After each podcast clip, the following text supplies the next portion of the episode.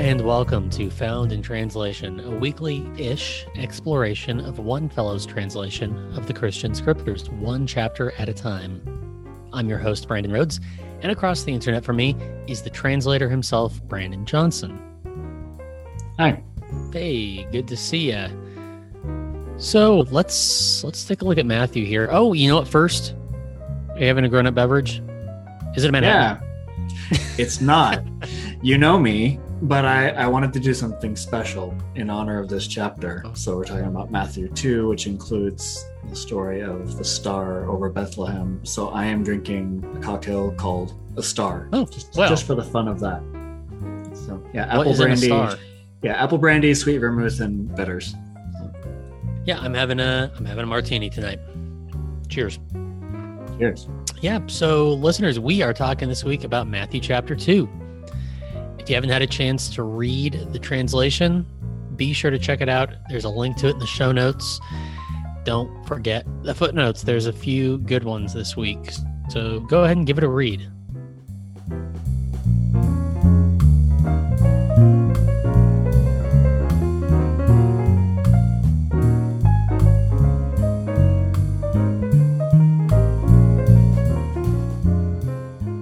Welcome back, everybody. I'm just going to jump right into the first verse here. You know, I'm used to hearing like wise men traveling across the desert or Mesopotamia or whatever. Sometimes Mhm. this word that doesn't mean anything in English, magi. Sometimes what that word is the root of, magicians, is used. Wouldn't Uh, be I've wouldn't be bad. I've heard the phrase. "We three kings," but here you've got astrologers, which Yeah. is Yeah. it's a weird, it's it's a surprising personality to see in the Bible. What's going on here? Yeah, I think this is what these people are. Like kings, for instance, I don't think has anything to do with the word magi. I think that tradition came out of the, the fact that the gifts that they give Jesus are super expensive gifts. So therefore they must be kings, right? Because we can't it. acknowledge that religious professionals can, in all cultures, make a garish amount of money. Right. But what this is in up until modern era, there wasn't a difference between studying the stars in the sky for scientific purposes and for communal, religious, spiritual understanding. It was the same people doing both jobs. So there so to be an astronomer was also inherently to be an astrologer. So that, that's what these people's role are. They're they're religious leaders, spiritual leaders, people who studied the stars for portents of wisdom. I, I don't know how you would want to, whatever you want to put that, but that's clearly what they're doing. Not not not just being astronomers and like taking scientific measurements, but they're they're getting messages from the stars, right? The, the we Yeah. saw his star and it's rising. We've come to that bow before the king. It's not something I would hear Stephen Hawking writing about, probably. Generally, not. No. Yeah. So, I mean, so that's what they're, whether or not they practiced astrology, like we think of modern astrology with the, the 12 signs and like the, the horoscope predictions for each sign. And I, it's probably not quite that. I'm, I'm not sure what was involved in ancient Near Eastern astrology. But but it did bring them to for whatever reason they are looking up at all this making like sacred meaning out of the celestial bodies and it Yeah. leads them to this baby josh we talked about this. yeah we're not calling him josh that's right that's right Yeah. Yeah. Yeah. not baby josh joshy boy no yeah and it takes them it takes them to him it's it's a bit chastening like i i so Mhm. love to dunk on astrology it, it just seems absolutely goofy to me to think that my identity was based on like where these balls of fire were in the firmament when i was born and that therefore somebody born 100 years before me when the bodies were in a similar pattern like it's just so easy to dunk on and yet here here are devout enthusiasts of making some meaning out of the pattern some sacred meaning out of the movement of the bodies and it leads them to the Christ child. Yeah. I like don't want And that I- to be I- in there, but Yeah, and frankly, probably most Christian people would have issues with this, right? Like they're not supposed to be the ones that know what's going on with God, that have access to God's messages, to God's truth, to to know what's going on. It's supposed to be the people reading the Bible, right? Not the reading the stars. So it's uncomfortable. I but mean, they get it right yeah, in a really in a really in a way that really highlights how attuned they were to really important things where ever all the people reading the scriptures the hebrew scriptures that jesus knew as the bible missed. Yes. all of them. None of them were ready for this for it to happen at this moment but these these guys they were. Yeah, I I would feel so much more comfortable with them being like just generally part of another religion. Like if they're coming from India as like Mhm. Hindu priests or holy folk, if they're coming from, you know, like Tibet or China and like as bringing some Buddha stuff to it, they could be more of a folk religion and that brings them to Christ. For whatever reason, like astrologers just has such a because yeah. which is probably good. I think it needs to be something that makes us uncomfortable as readers. Yeah. I think that's the point. that that's the point. It's like, oh yeah, no, I I see how there are some patterns of trinitarianism even in Hinduism. Therefore, I'm okay with it. Like, no, no. This is just going to be the pseudoscience of personalities. and even that brings them to Jesus ahead of um, the sort of pyramid power games that unfortunately a lot of the power brokers of his day in his neighborhood were up to. Yeah. I have to say, now I'm curious to learn about ancient Near Eastern star watching. I don't know. Yeah. yeah. It seems Listeners, like my, if you know anything about that, please tell us. yeah, yeah. uh, probably it, there's that's not said explicitly, so it's not for sure, but it seems like probably they're from Persia.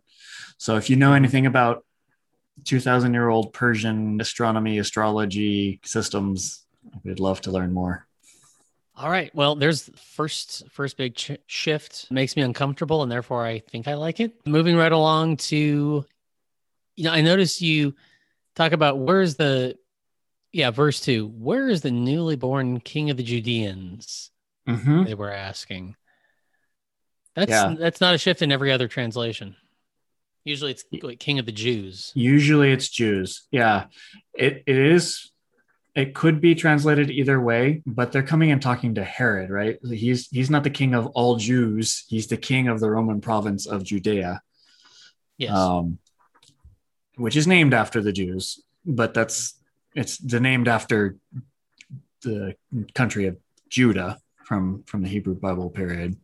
Yeah. And it, it becomes important more later when you realize that it's not Jews in general who were shouting crucify him. It's specifically the residents of this providence named Judea Mhm. in in Palestine that were part of the crowd shouting crucify him. It it it, it leans into some of the, what we were talking about before about names and this long, really pervasive history of anti-Semitism in theology and the church and Bible Mhm. scholarship. And, and I think it's important to translate it as Judeans, not because Jews is wrong per se, but because that's really not the focus. It's not about the people group as a whole. hmm You know, one other thing I, I like about this is Judeans, like you said, this is Judah is a it's a region for people. This is like the word Jew, apart from it being used as some sort of like slur. which it's also just like the name of the group that they that people call themselves too. It is. And you know, Yeah. like after about around the time that the gospel according to Matthew was written, the temple in Jerusalem was destroyed, and the Jewish folks were increasingly dispersed all throughout the Near East and the Mediterranean. And so it's easy to just think of Jew as a monotheist who's into, you know, Torah and stuff, wherever mm-hmm. they happen to live. And that word yeah. is just a word and adherent to right Jew, and adherent to like. A, right, someone who belongs to Judaism, like a Christian, is someone who belongs to Christianity. Right. But it's an it's an ethnic and geographic marker. Right, which is well. different. Yeah, and that's why for all the complicated layers there are these days to Zionism as being basically propping up an apartheid state. It's mm-hmm. fundamentally the intuition. I say this as a Gentile. My observation is it's a reawakening to the fact that that faith and that identity has its roots in a particular part of bit of soil. yeah. Like this is a this is a particular yeah. place. Yeah, and that gets tricky because that isn't mm-hmm. important. I think that's something that Americans in particular don't really get. We, we don't talk. I, think we're pretty unique in have, paying so much attention to like, oh, I'm Puerto Rican or I'm Irish or I'm German or like what are the places our ancestors came from, yeah. rather than feeling really tied to where we are as our homeland. You know, mm-hmm. but that's it is important in, mm-hmm. in really significant ways. And at the same time, is that more important that I get to claim this land as mine? Yeah. Is that more important than following the way of being of the God who mm-hmm. put you there? Yeah. Mm-hmm.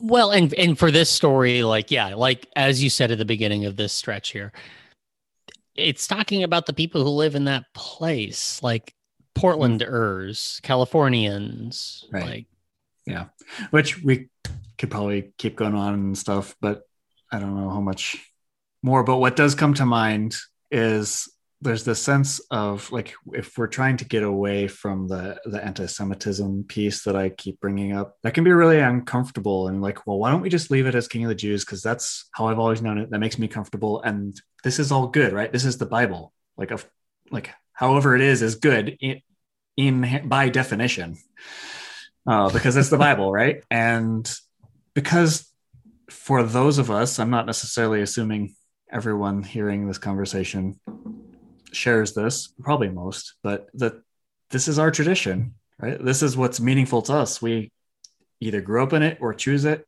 if we grew up in it we've chosen to stay in it that jesus is important to me the bible is important to me Mm. It's meaningful. It's where I take comfort and gain a sense of purpose, all of that. And being forced to reconcile with this all brings good things for me. And I think it brings good things for the world with the fact that what there's like there's this whole tradition of anti-Semitism where it has brought violence and prejudice and oppression and death mm. to some people like mm-hmm. It would be really easy just to pretend like that's not real uh, because that would be much more comfortable because it's hard to reconcile how good it seems to me with how truly horrific it has been for so many other people and jews not being the only group where that's true hmm. um, mm-hmm. yeah but, there's a deep long shadow in the tradition. Yeah. So what what may seem like a, a subtle shift from Jews to Judeans. Mm-hmm. Yeah, that's my effort to like not bury my head in the sand and try to hold both. It's good for me and it has been really awful for others. And I'm trying to reconcile those not by pretending it's not real, but by trying to do better, to change mm-hmm. that fact, to make it so it's not still harming people as much as I have power over. I don't, I can't control it all, but yeah, yeah, it's a, it's a low cost shift that has high margin, like wearing a mask. yep. You know, let's let's move on to looking at verse. Well, I guess five and five six. There's this line from Micah, and you have in the footnotes this way in which I mean, yeah, if if the shift from Jews to Judeans is a translation decision that is, I mean, linguistically minute. There's a substantial change in what either they said to Herod or what Matthew, the way Matthew chooses to frame it. Can you walk us through a bit of this here and why it matters? Sure.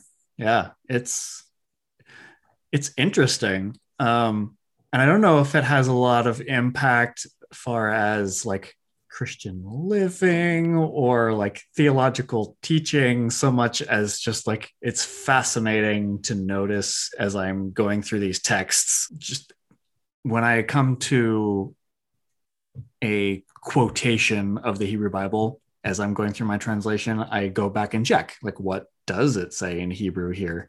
What does it actually say in the passage that's being quoted here? Partly mm-hmm. to help me understand like and influence how I'm translating. If there's questions of like it could be this or it could be that, I want it to be the one that's closer to the Hebrew. Um, and what I found here is that it says like vastly different things, which was just funny. Partly, like I, I it made me think that the motivation is probably like, oh shoot, like Herod's the king. He like it's Karen or Herod, Karen. He's been a real he's been a real Karen about it. King King Herod. That's that's, that's my mashup of King Herod as Karen. Yeah. A- yeah. so he heard about it. He was agitated, making all Jerusalem on edge with him, right? Like, so I'm guessing he has a reputation for his temper and what happens when he's not happy. He does see elsewhere seem to be, well, he and his son, narcissists.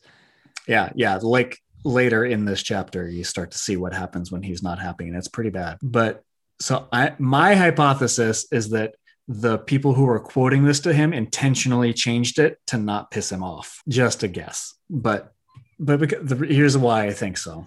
Yeah. Mm-hmm. they they changed all the things to make bethlehem and judah the the places that he's king over more flattering Whereas originally, this was like a, a prophecy of like indicting, making accusations against Bethlehem and Judah. This is a shithole country. right. Yeah, so to speak. And then they cut it off kind of before it's finished, where it's very clearly different than how Herod is leading. So yeah, it, it's it they for instance it says in the the hebrew and you bethlehem of Judah, but in the Hebrew, it calls it Eph- Ephrath, which some a lot of translations just put Ephrath, but the word literally means like the ash heap. It's it's not a very flattering name. No, generally not. Yeah. And and then it goes on to say the least of Judah's clans. So yeah, the Bethlehem people, you are the least important, the least significant, of Judah's clans. But what does it say in, in, in the Greek here? Not at all least among the leaders of Judah. That's not just a small difference. It's the exact opposite, right? Like, yeah, yeah. They are not, they are taking some real liberties here. So sometimes there can be some slight differences between like when someone in in the Bible is quoting the Hebrew Bible versus when they're quoting Septuagint, which is the name of the Greek translation of the Hebrew Bible. And just by nature of translation, as we have been getting into, as we will continue to get into, is that it's not an exact science. So depending which one they're quoting, like it could be a little different, right? That's not this. That's not what's happening here. That is too big a difference for that to be what's happening here. Mm. Um, and like I said, I don't really know what's happening, but I that's my guess. Is that it brings a little bit of comic relief if it weren't so tragic. I think that they're that terrified of him that they're just yeah. like making stuff up to make it more palatable for him. It's amazing to see what is absolutely intentional mistranslation like of sacred scripture in sacred scripture and it's not mm-hmm. acknowledged by it's not holy crap, it's not acknowledged by Matthew. No, I think the assumption is that the readers know their Bible well enough that they would they would catch it, but most of us are yeah. not that not quite that familiar. So. Dude, until I read your footnote, I it was sort of like a wait, what? The trans the commentary or two that I've read has acknowledged this, but not made much of a fuss about it. But I don't think I I don't think I had let it sink in. Yeah, I I, I follow you on this. I think the the astrologers made their choice to say it how they did. This isn't Yeah. Matthew. No, the astrologers are truth tellers in this story. This is the religious leaders saying. Oh, you're way. right. Yeah, the the Jewish religious leaders. Yeah, Thank you. Thank you. Yeah, I I The follow your lead. and the Bible scholars. Yeah, Yeah, that this is a political sleight of hand on the part of characters in the story, not necessarily Matthew or whatever. I know this is when there are there's plenty of inconsistencies and contradictions within the total sacred library that we call the Christian scriptures. There's quite Mhm. a few. Even within individual books of that library gasp. Yeah. Right? Drama. Mhm. There is a real gasp in drama to that in some circles, including where we both went to seminary. But here it is, and it's fun to just like sit with it and acknowledge it, and that it's not even it's this. This is the exception to the rule. This isn't a contradiction. This isn't a a proof that the Bible is just a load of shit.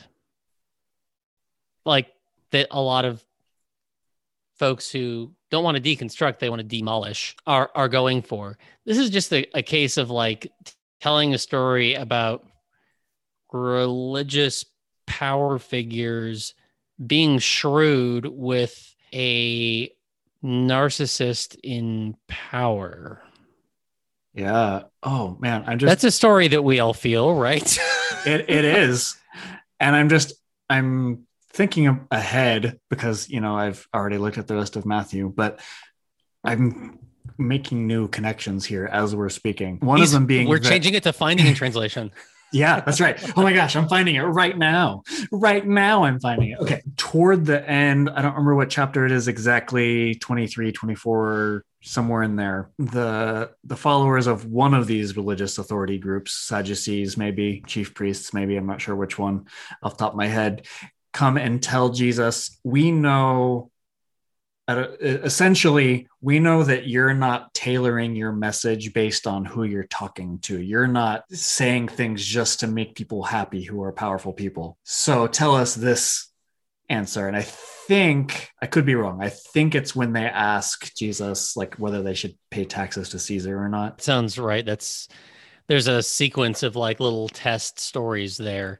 Right. Where they're like, "What about this?" and they're just edge lording to like try gotchaing him. huh and it, it just hit me how that's like the perfect pairing with this right here an example of how the chief priests and the jewish bible scholars are exactly doing that tailoring their message to their powerful audience to make sure that he's happy So it's okay for them to do it to the people with the swords, but it's not. Hmm. But but it's not okay for Jesus to do it with the people without power. Okay, funny. Um, yeah yeah double standards by right power. yeah Contr- yeah. It also is interesting to me that it just occurred to me while we're talking too that this is our first introduction to the chief priests and the Bible scholars. The Oh, really? translations do ex- experts in the law for what I've done Bible scholars. The very first thing that we see them do is misquote scripture. Oh my god.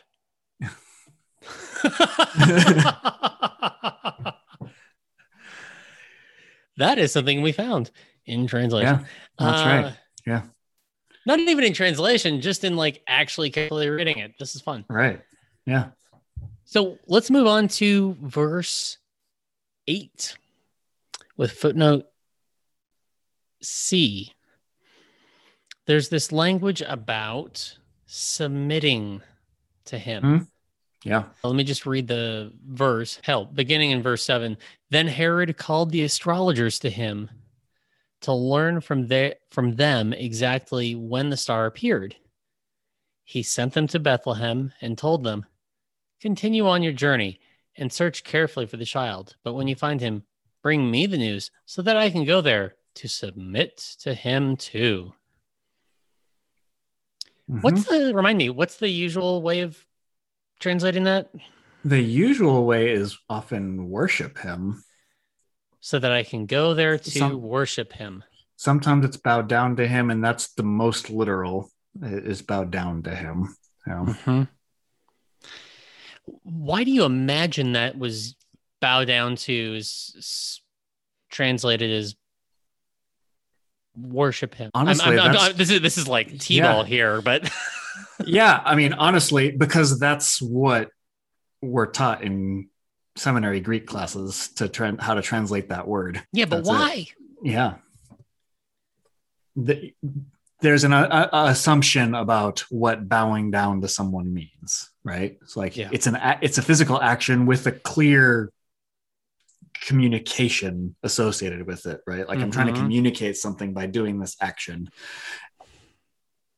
And we think we we assume we know what that communication is Yeah. and I'm not convinced that we have it quite right. It's it's not something we do uh, in, in American culture, right? Like we're not going around getting onto our knees and then bending our over until our face touches touch the ground when we meet people, right? Like that's not a thing that we do. We don't even do the lesser, more dignified version that the Romans did of just getting on their knees and and staying upright otherwise or the medieval like knight version of on one knee like like we shake people's hands we say hi that's it we don't really have a context We, for sta- we understanding stand, we take our things. hats off. Yeah. Maybe. If somebody know. You're from- kneels, eh, yeah depending on if where you're someone from kneels at a nationalist song, it's actually considered sacrilegious. But yeah, here it's yeah, I I would I feel a little ill prepared in this moment in the podcast because I would love to understand what that the diversity of meanings or perhaps singularity of that phrase. Because yeah. Yeah.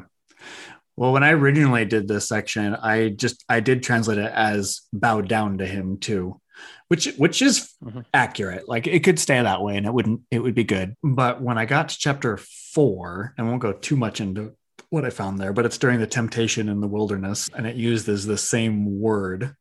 I dug into it a little bit more started looking at where that greek word was used in the hebrew bible and the greek septuagint translation of it started looking at the different entries in in lexicons and in, the greek english dictionaries. And w- kind of the understanding that i came to is I've I've heard for a long time that the like history of the English word worship comes from worthship. So when Yes. you're worshiping someone, you're you're acknowledging, emphasizing, proclaiming for anybody who's nearby to hear like how high a value, how high a worth that person or thing has, right? yeah yeah And don't think that's what this is. Hmm. This Mhm. is much more about I'm acknowledging your status, not your worth. oh that's a distinction And you have a status and I have a status that are different, right? Your status is higher than my status. Therefore, I'm the one. Like, if two kings come into a room together, they don't bow to each other. Like, they they're equals. Mhm. just like two peasants or you know more modern translation just two like regular citizens come into a room together. We shake hands. We read each other as equals. But if someone with much more power comes in contact with less one of them has to do something to show that they're being respectful. Yes. I think that's what this is is it's not about telling them you're worth so much. I love you. You're great. It's i am acknowledging i know that i'm i'm in my i'm putting myself in my place so that you don't have to do it for me because that would be bad. Um, and i and i connect that with in the hebrew bible the hebrew word yireh. There's this phrase that's kind of treated as a, a term unto itself and to use more bible language with the word too the fear of the lord. And that kind of it gets treated as like meaning something as a package deal separate from the, what the word fear means because just and i've wrestled it with for years people like well the way it's used it's it doesn't seem to be about being afraid it seems to be more about like showing respect or revering or like valuing and like that's what this is talking about. It's it's that's what that's talking about. It's not about revering so much as acknowledging that the the Lord is more powerful, has higher status, that I I better acknowledge that so as not to force the more powerful party to acknowledge it for me, which probably is going to involve humiliating me at least, and maybe punishing me at worst. Yeah. So I think it comes down to an act of submission, a communicating I'm submitting to you as the lower status individual in this interaction, not acknowledging you're you're you're great. I, I really appreciate everything that you are. Yeah, it's a hierarchy move. Right. Which of course of course Herod it's the only way he thinks. Hmm? Of course, Like- that's his first thought. Yeah. Yeah, if you're American or if you're anywhere else on earth and have internet, you are aware of certain American personalities who only think about hierarchy, who only think about my or their place in the pyramid, namely being towards the top. Mhm. This is not a new dynamic. This is an old, boring, predictable dynamic. Who was it who said,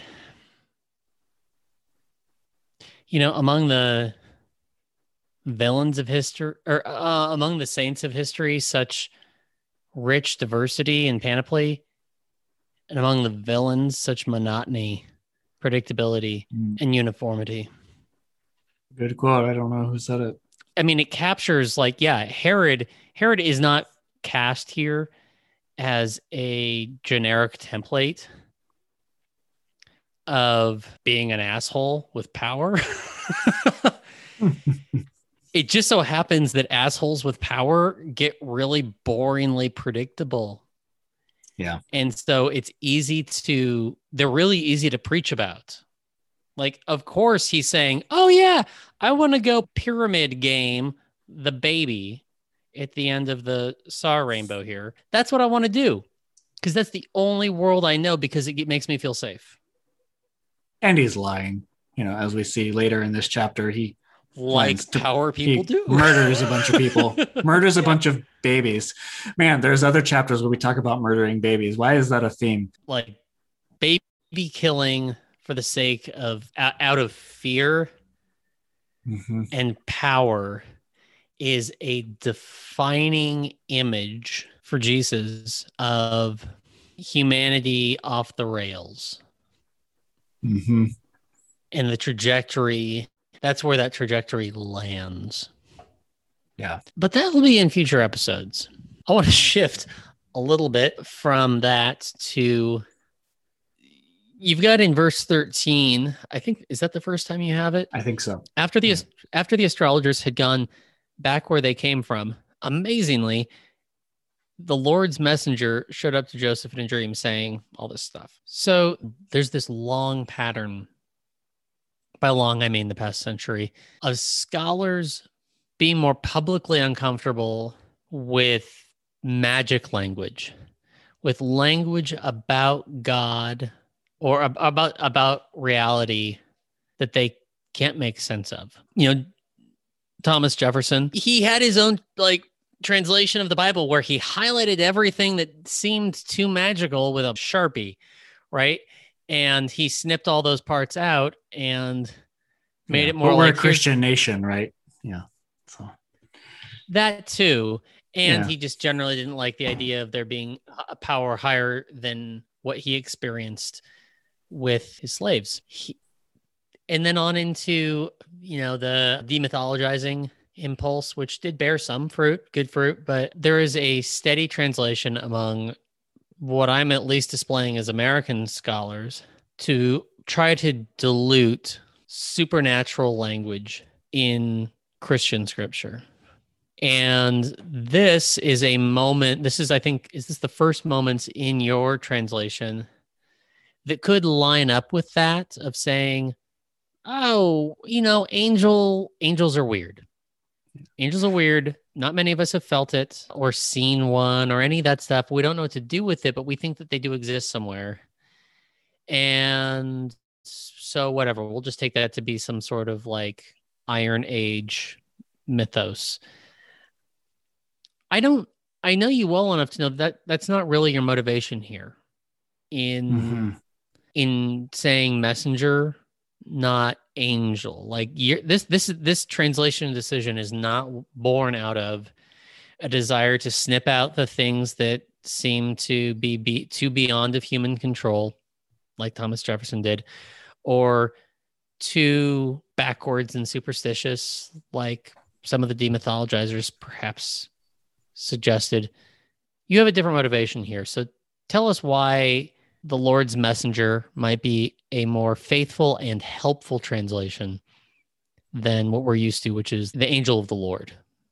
Yeah, I mean, I think you're right. I'm not trying to disprove or erase angels, but I, I recently stumbled onto the work of Michael Heiser, who I don't agree with in everything by any means. He he leans into it in a way that I I don't, but I think he what his work is is very important. He specializes in in work about spiritual beings, angels, demons. Has several books. One that's called Angels. One that's called Demons, and I can't remember what the third one is off top of my head. Oh, the Unseen Realm. That's what it's called. So that's probably the best place to start if you're interested. And he really has some really cool stuff to say about how the original readers would have thought about these beings. And he thinks that where we differ is that he assumes that how the original readers thought about it is exactly how we need to think about it. And i don't necessarily agree with that but i do think it's important to understand at least something of how the original readers would have understood it to to start getting at the meaning underneath that. And that meeting underneath that is where we can where we can share commonalities in my view. But Mhm. one of the things that he says is that the an an angelos an angel a messenger isn't a kind of being. It's the role it's the job description for that being. So whether that's a celestial invisible spirit being or a human or maybe even as we'll get to a natural phenomenon the what's being described by the word angelos is what it does not what it is and I- and, and that's really yeah. important yeah Wow. Like it's not a class of being, it's a class, it's a description of doing or Right. pur- It's a purpose- role. Purpose. It's a role. Huh. yeah yeah so like talking about a teacher for instance is just it's not saying whether it's a man or a woman or an elderly person or a young person or whatever. It's just someone who teaches right? Like the teaching is the is the, role is what's in view. Same thing here. It could be a spirit being or it could be a human or something else but it's the role of conveying a message conveying information carrying information and the authority behind that information is what's in view Hmm. So even just plainly the fact that Angelos means just it just means messenger. Right. Yeah. It, It's was not just- a- it was a a word in the Greek language that meant messenger separate from Bible, just human messengers carrying messages to each other. Mhm. Right. And there are there are passages in the Hebrew library that talk about in Hebrew, not Greek, Mhm. angels or yeah, like tell me about that.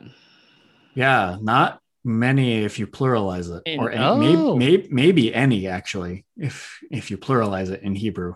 In the in the scripture, there's other writ- writings written between the testaments, but but the word the phrase here is also something more specific than just messenger too which actually connects a bit more with that genesis passage the wording here matches identically the greek translation of the hebrew bible where the phrase that's traditionally the angel of the lord it's a very particular phrase that's Yeah. used, not just messengers in general. I've translated that it seems here to be- the, the Lord's messenger, just because there's no reason to have it be of the. Sorry, where you? Yeah, so there's this character in the Hebrew library that seems to have a bit of a or there's there's a presencing that they describe as the angel of Yahweh, the angel of the Lord, the messenger of Yeah, the yeah. You switched from character to presencing, which is maybe a, a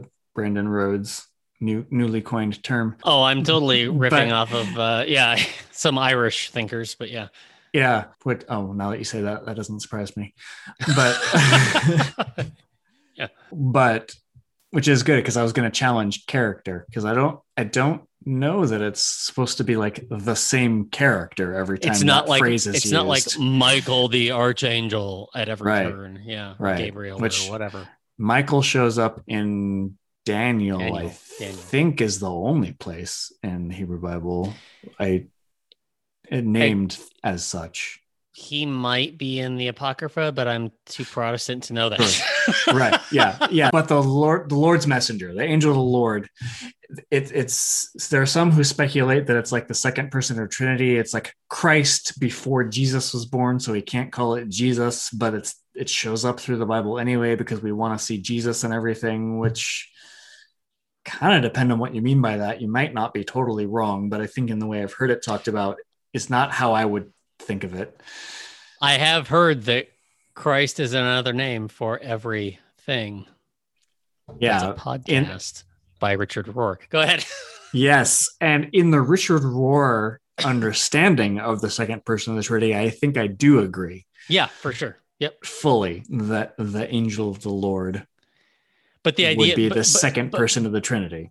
But the language, th th those who go, aha, the angel of the Lord is actually the second person of the Trinity, have a conception of personhood and a metaphysics, I think, that believes that the only way that this that a person of the Trinity can manifest is hyper hyper local Yeah, yeah. The tradition that says and that it's human, ha- that it's- anthropocentric. Jesus before he was born, but still conscious as the the person who became born as Jesus. Like Melchizedek would be an example of yeah. I don't think that version of understanding the Trinity is actually monotheism, but Yeah. but that's a larger argument. But so anyway, the Lord's messenger can mean a lot of different things to a lot of different people, and there's lots of material on arguing what exactly it means because it's pretty confusing.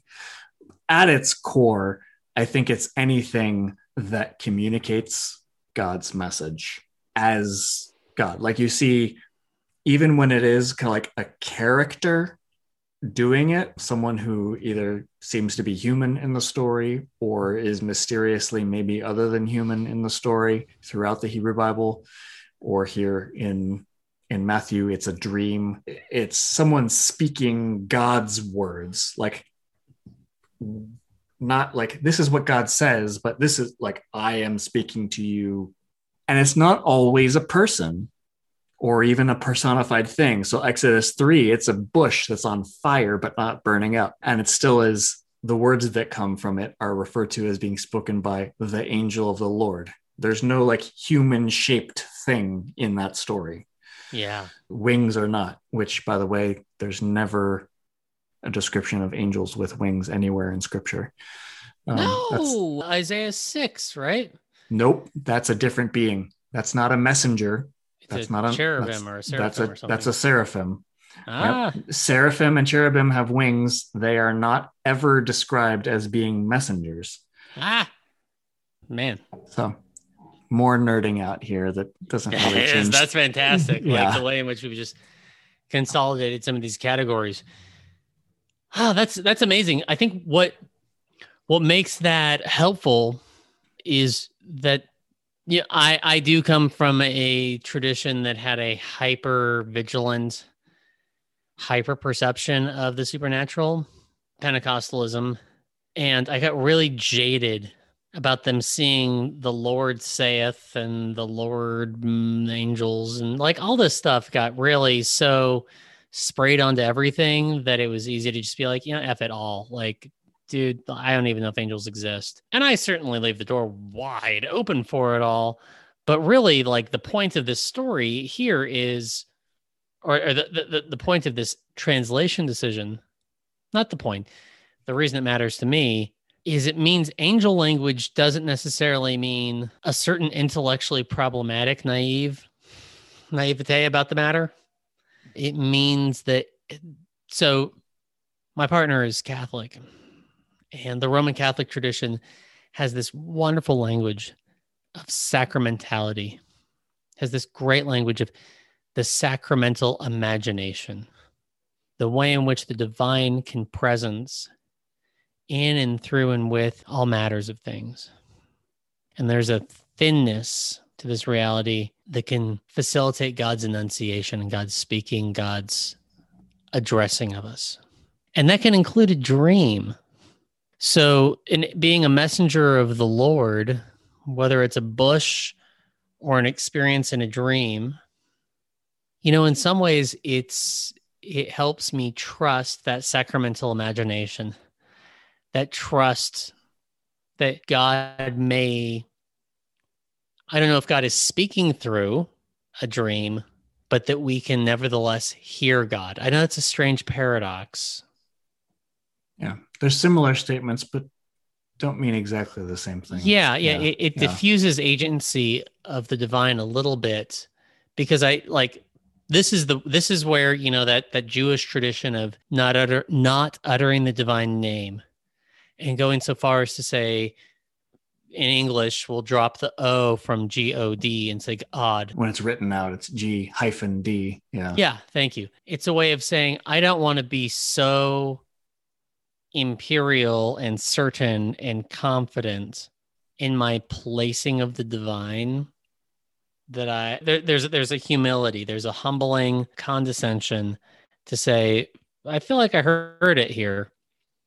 I feel like angel language is a way of doing that, is a way of saying, mm-hmm. you know, Joseph had a dream where something, he woke up feeling pretty damn clear about this, such that in subsequent life experience bore testimony to it that this sacred divine energy was compelling was uh, compelling something here i'm i'm getting a bit metaphysical and weird but i guess that's like a 3 minute way of saying it's fuzzy enough that you don't either have to believe it was bullshit or that it was a sentient celestial being. This is language for saying Joseph was pretty sure the divine was saying something to him, but mm-hmm. let's let's like dial that shit back a little bit.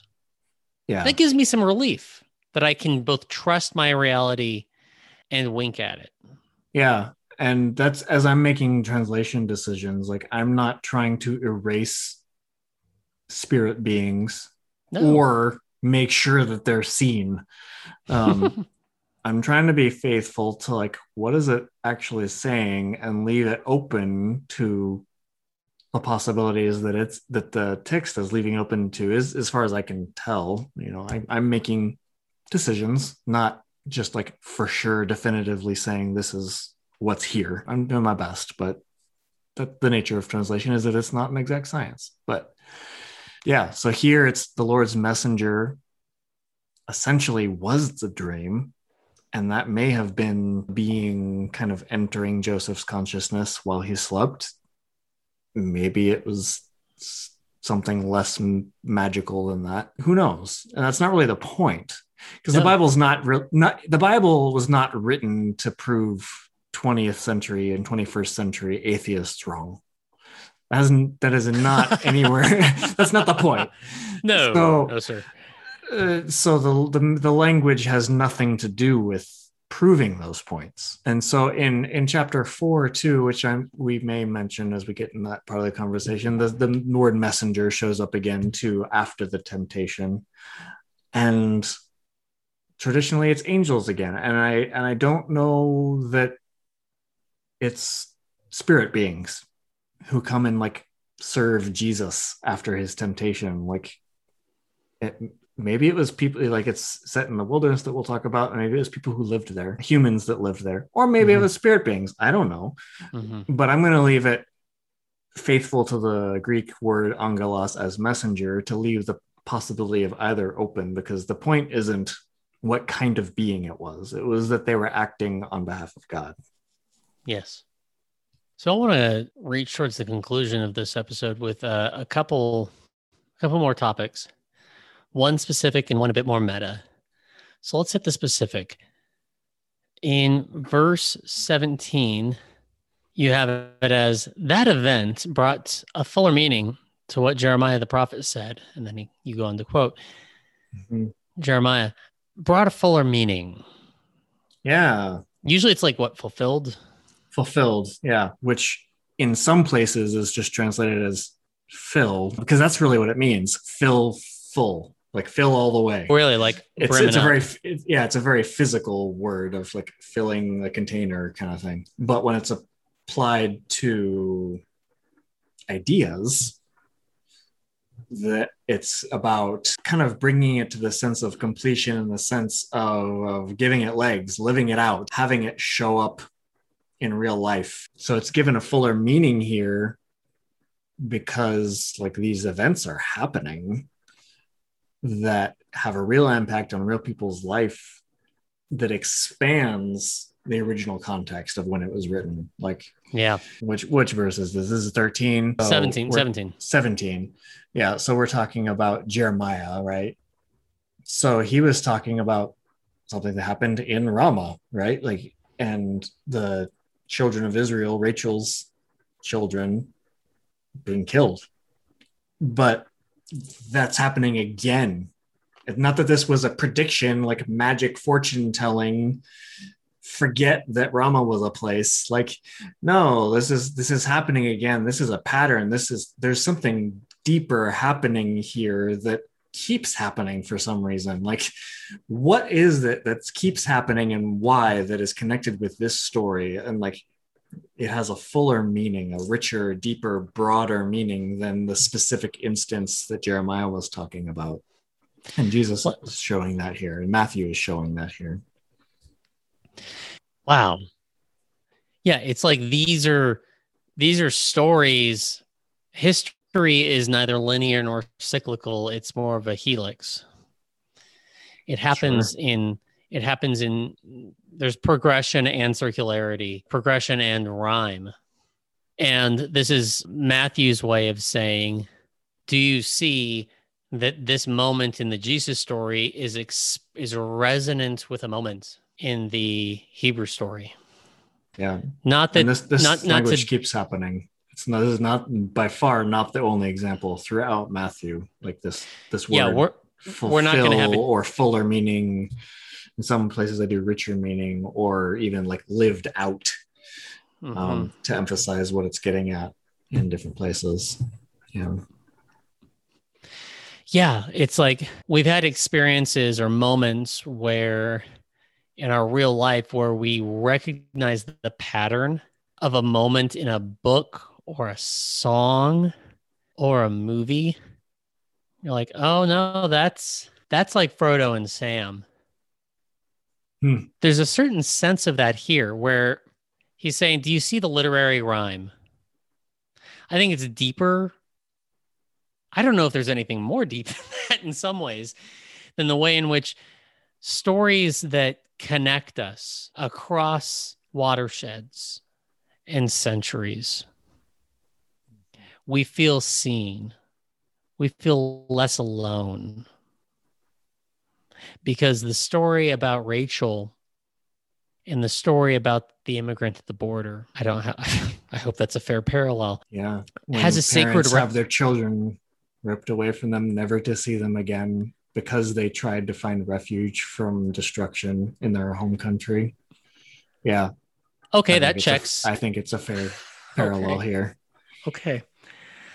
Yeah, often the the way in which these refrains where he says this brought a fuller meaning to this moment in the, the story it's there's a thrilling diversity of ways of understanding that. And what i grew up hearing and like went to seminary to learn was more along the lines of, and this is a proof text to like fist bump Jesus being the Messiah, which is like it's some sort of future prediction thing instead of a much yeah. deeper way in which yeah. stories actually live in a community. Yeah, so it's it really is, disrespectful, I think, to scripture to treat it like Harry Potter prophecies of just like magical predictions that, that have to come true because the magic demands it. Yeah. Like, no, this is much bigger and deeper and broader than that. Yeah. This is not about yeah. winning an argument or having a, a, a superpower of telling the future. Yeah. There are some scholars who get frustrated with these these moments because it they I think they rightly worry that it's uh degrading of the Hebrew memory. They're mm-hmm. basically saying, look, it's pretty effed up to take this these sacred stories from it's appropriating it to like fist bump and proof text Jesus as the winner. Yeah. Yeah. When you take all the Hebrew stories, like this one in particular, oh, it's heart wrenching. Think about what's actually talking about mm-hmm. weeping and endless wailing because Rachel, as metonymus for like a whole people group, weeping in grief for the children with no desire to like, I don't even want to feel okay again. My children are dead. Like, that's what this is saying. And to say that and like the original meaning doesn't matter all that matters is that Jesus is checking the boxes for like I'm getting all the things right to prove that I'm the winner. I'm the one. I'm the king. I'm I'm God. Everyone say yes to that I'm the thing you should be agreeing with. It's so small and boring. It's so insecure. Like this is an this is a emotive appeal to show that their story was resonant with his, and this isn't and that he's continuing their story. That's the whole point of verse yeah. of chapter one too, is showing that he's continuing this story that's been going on for generation after generation of shared yeah. experiences, shared hopes, shared pains. Like this this is not something that's just coming out of nothing. The, the, the only thing that matters is Jesus. No, he's like he's carrying the baton. He's taking the torch from all of these people who came before him, and some of them are not like people we want to emulate. Sure, uh-huh. like even close, but he is not happening in a vacuum. All the all the stuff that came before matters. Yeah, and Judaism shouldn't be reduced to a bunch of like fortune telling. Like that's so no. words I won't say, disrespectful, yeah, and degrading and anti-Semitic. Like it's reduced in Judaism yeah. to like fortune telling. It, it doesn't just up. matter because it was pointing to yeah. Jesus. Yeah. What makes Jesus matter is that he is pointing back to all this other stuff that also matters. Mm-hmm. Mm-hmm. Mm-hmm. These are deeply human experiences. Mm-hmm. You know, I know I said that we were going to hit this uh, this more meta theme, but I think what I want to do, Brandon, is move that. Let's plant that at the end of the scripture. There's a few parallels in this. So, listeners, if you're curious, read over this in the last like th- two or three chapters of Matthew and see if you catch some parallels. We're going to talk about it in about five and a half months. whenever we get to the last yeah. few chapters. Yeah, yeah, whatever we whatever we get to. So yeah, I think with that, I'm grateful for this conversation. We are both thankful that you were present for our reflections for this leg of the journey. The easiest way to support Found in Translation is to leave us a rating or review in your podcast player of choice. That makes it easier for more people to find the show and join in the conversation, which that conversation is a benefit of the second best way to support the show, which is by becoming a sponsor. You can do that for just $5 a month. Link in the show notes. When you do that, you get comment access on the translations Google Docs, where you can be sparring it out and exploring the text with other listeners and both Brandon's here. And you get the satisfaction that you are supporting exceptionally nerdy independent media. The music you're listening to is by Kevin MacLeod at Incompetech.com. Found in Translation was produced by Perry FM on Chinook land. Say goodbye, Brandon. Bye. Bye, everybody.